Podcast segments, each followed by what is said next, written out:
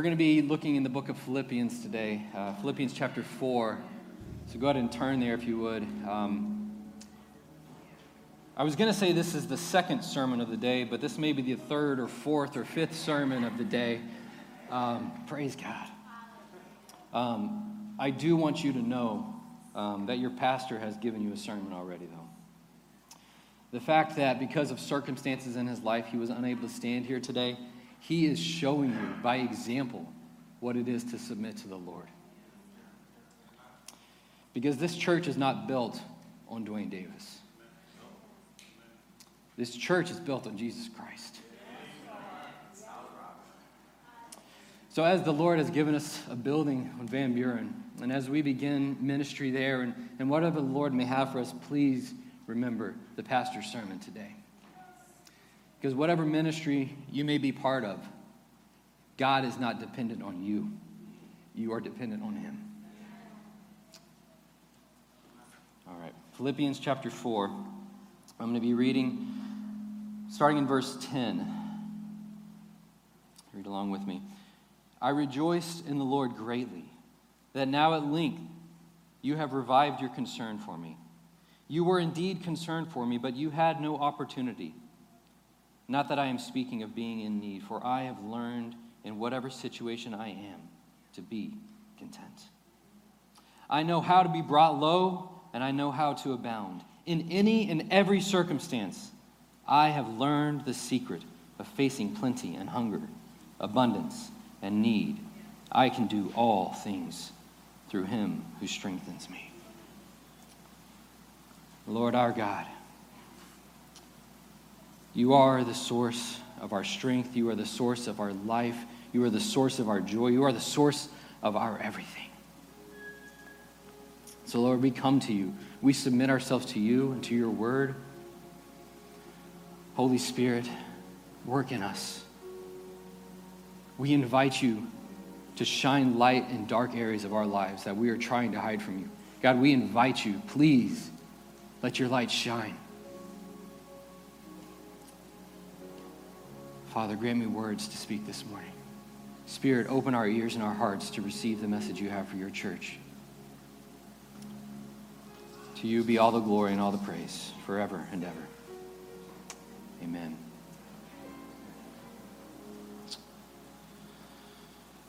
I don't have enough time to, uh, to be able to exposit the entire book of Philippians.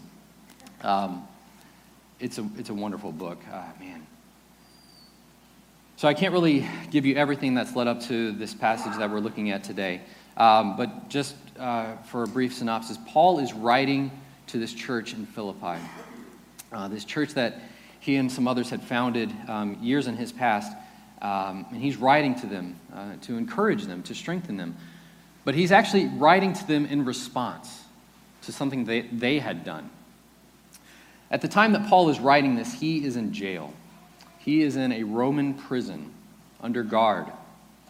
And uh, being in jail back then wasn't a great thing. Um, they didn't have laws about, um, about you know, human basic needs, and um, it's not like jail today. You didn't have any rights when you were in jail. They didn't provide for you. You were dependent on friends and family giving you food and clothing when you were in jail. And so Paul's writing from that situation. Um, and the church at Philippi had sent one of their own, um, this man named Epaphroditus. They had sent him to Paul to encourage him, to strengthen him, and to provide for him. They had given Paul financially and, and material things so that he could survive. And Paul's writing in response to that. Our key verse is going to be verse 11. Not that I am speaking of being in need, for I have learned in whatever situation I am to be content. To be content. When you think about the word contentment, um, it's, it's probably um, summarized or defined by this idea of being satisfied with what you have, right? Be content with what you have. Which, that's okay. That's, that's okay, but that is a dangerous theology. Because what you're doing when you are, are being content with what you have is you're actually comparing yourself to other people. Right? I mean, I'm, I'm guilty of this. I've done this with my kids. I want them to be grateful and satisfied with what they have because at least they have more than somebody else. That is not what Paul is saying. Paul has many, many physical needs, but he says he's not in need. Now, Paul probably didn't actually pen this letter himself. Usually, he would dictate it to somebody else. And so I want you to imagine for a moment Paul sitting in a Roman jail. They didn't have proper plumbing and sewage. So just imagine the conditions there, right? There was no heating, there was no air conditioning. Just imagine the smell. Paul's writing there, and he's dictating, and he says, I don't have needs. Imagine you're next to Paul. What? I've got plenty of needs, Mr. Paul. What are you talking about? You don't have any needs. Because Paul is content. And his contentment has nothing to do with what's around him. Paul's source of contentment was elsewhere. Where is your contentment, church? Where do you seek contentment? We're entering into the Christmas season, right? And man, our culture wants you to know you should not be content. Right? You need this fancy gadget. Right? You need to walk out your front door and there needs to be a brand new car with a massive bow on top of it. Right? That's what you need. Because you should not be content in your current circumstance.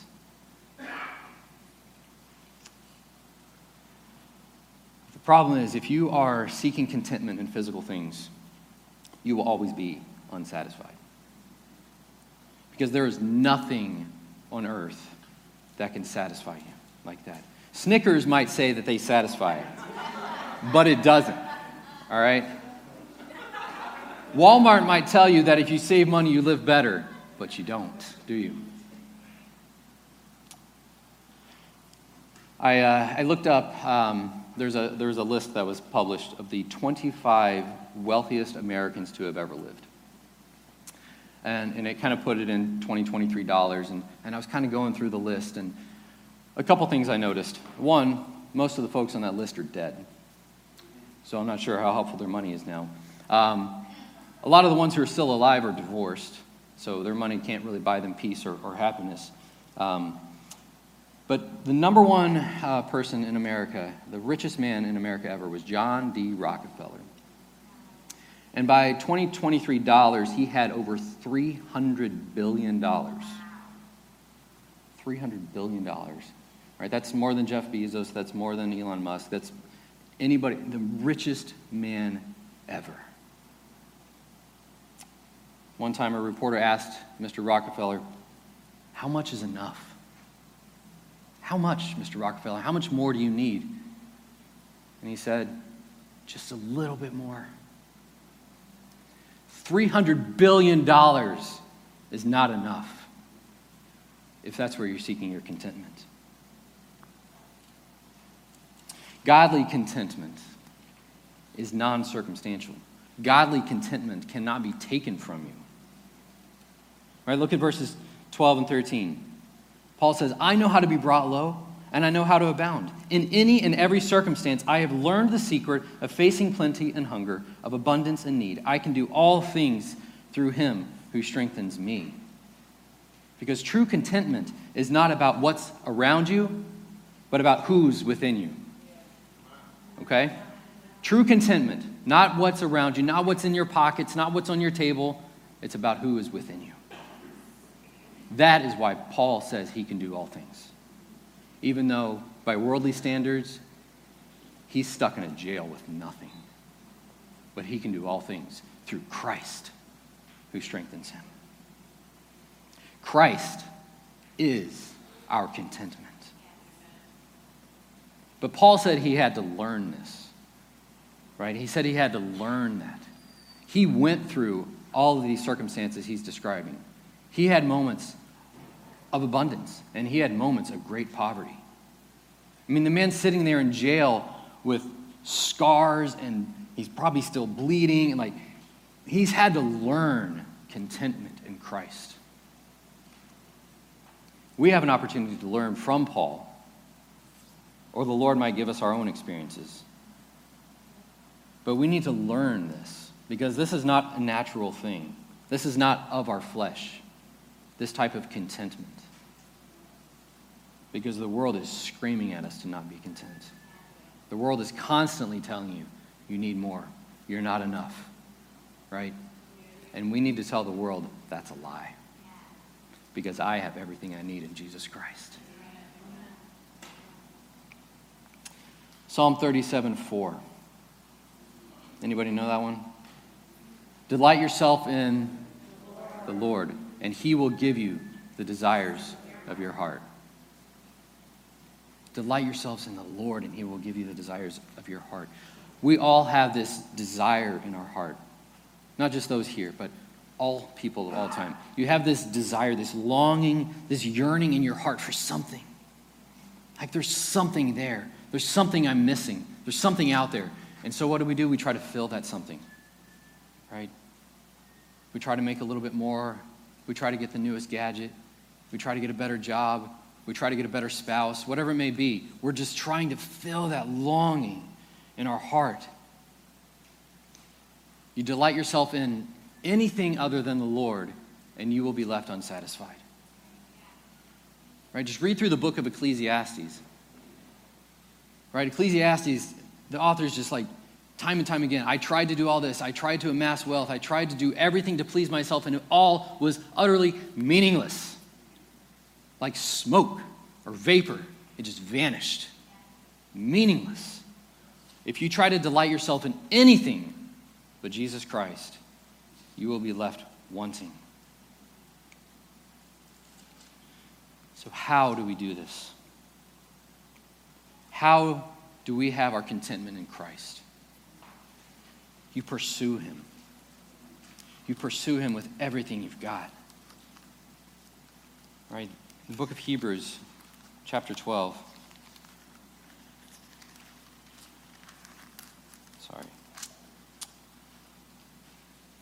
chapter 12, verses 1 and 2. He says, Therefore, since we are surrounded by so great a cloud of witnesses, let us also lay aside every weight and sin which clings so closely, and let us run with endurance the race that is set before us, looking to Jesus, the founder and perfecter of our faith, who for the joy that was set before him endured the cross, despising the shame, and is seated at the right hand of the throne of God. You pursue Christ you pursue Christ and Him alone, and you will find contentment. If you are trying to pursue after things of this world, you won't find Christ, and you'll be left lacking. But if you pursue Christ, He may or may not grant you material things. That's another sermon for another time. But if you pursue Christ, you will find contentment. You will find satisfaction, and you will find the delight of your heart in Him because He is the only thing that can satisfy. 500 million years from now, when we are before the throne, singing praises to God. Holy, holy, holy is the Lord God Almighty, who was and is and is to come. When that is perpetually on our lips, when there haven't been tears in our eyes for 500 million years because He wiped them all away when there has been no more sorrow, no more grief, no more torment, no more sin, when that is all gone, what will this matter whether you are hungry or filled today? What will it matter if you have something in your pockets or you don't? It's meaningless. It's meaningless. It's all about Christ and Him alone. So, what do we do? What do we do?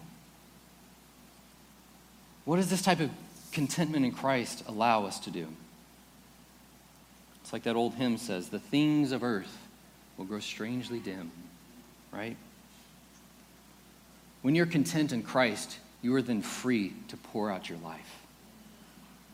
We're going to kind of walk back through, Philippians for a second. In uh, chapter 12, or excuse me, chapter 3, verse 12.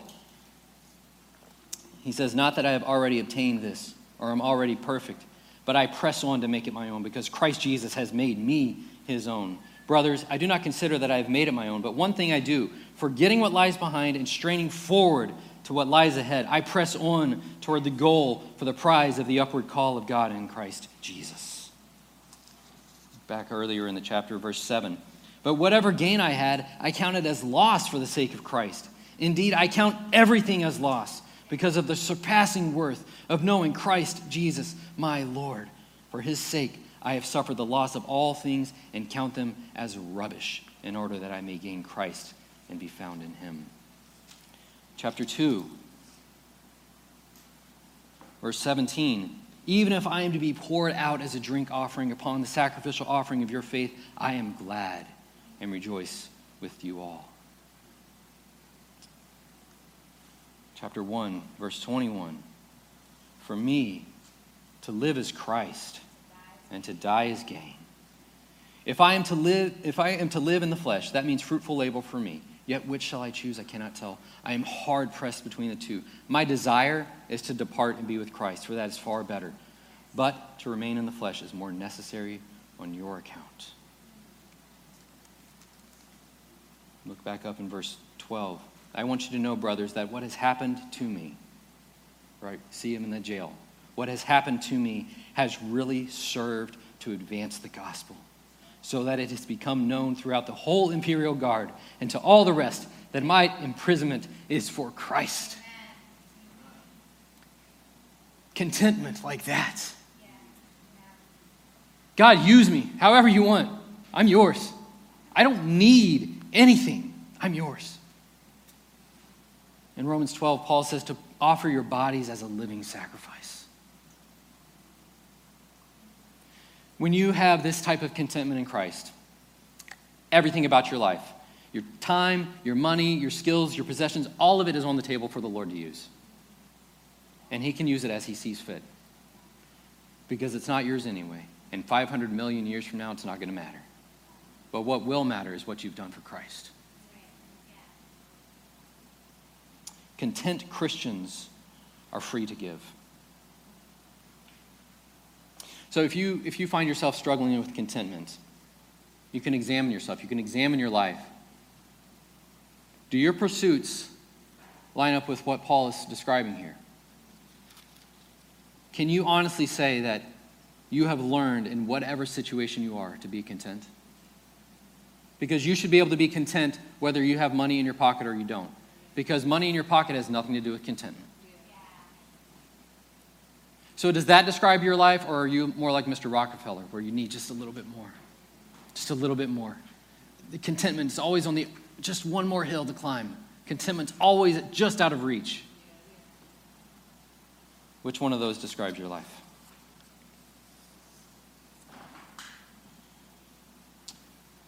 I'm going to leave you with a couple of stories uh, to reflect on. There was a, uh, a young lady um, who grew up in the Carolinas. Her name was Charlotte. Uh, this was a couple hundred years ago. She, uh, she grew up in a very well to do family. Um, her older sister uh, was actually, if I recall right, she was the first female physician, um, and she served in the, in the Civil War as a physician. So Charlotte had everything she needed. She had comfort, um, she was brilliant. She could have gone in her sister's footsteps and become a physician. Um, but she felt the call of God in her life. And God took her out of that comfort, and she left and went to China and served peoples there who had nothing. And she gave, and she gave, and she gave.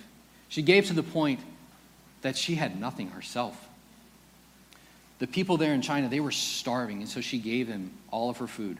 To the point that when she finally had to be brought back to the United States before her death, she weighed maybe 80 pounds because she poured herself out like that. So her name was Charlotte, but most people knew her as Lottie Moon. I had no idea that Vern was going to be talking about Lottie Moon Christmas offering today. There's another man He's, uh, he's still alive. His name's Jason Brown. He, um, was a lineman in the NFL, massively skilled. Um, and I think it was within in seven years in his career, um, he had a $35 million contract before him. But God called him elsewhere. Jason Brown walked away from that contract and he bought a farm. And now he grows food, and every year he gives away hundreds of pounds of food to those in need. He could have had everything he wanted in this life, and he said, No. I already have everything I need in Christ. We are surrounded by a great cloud of witnesses. So please throw off everything that will hinder you from running the race before you. Brothers and sisters, I don't know what Christ might be calling you to do or to give, but He has promised you contentment in Him. He has promised you life everlasting. I mean, we're coming on this Advent season where we, where we anticipate the coming of the Christ child, right? Just think about what He gave for you. For the joy that was set before him, he endured the cross. He despised the shame, but for the joy before him. What is the joy before you? If it's something that's going to fit under your Christmas tree, it's not going to last. If Christ is the joy who's before you, though, that is an everlasting joy. And nothing in this world can take that from you.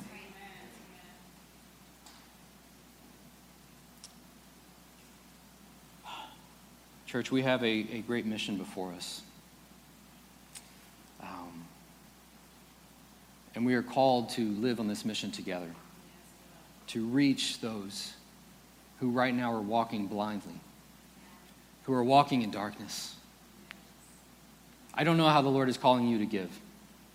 I don't know if He's calling you to give financially, to give of your skills, to give of your time. I don't know.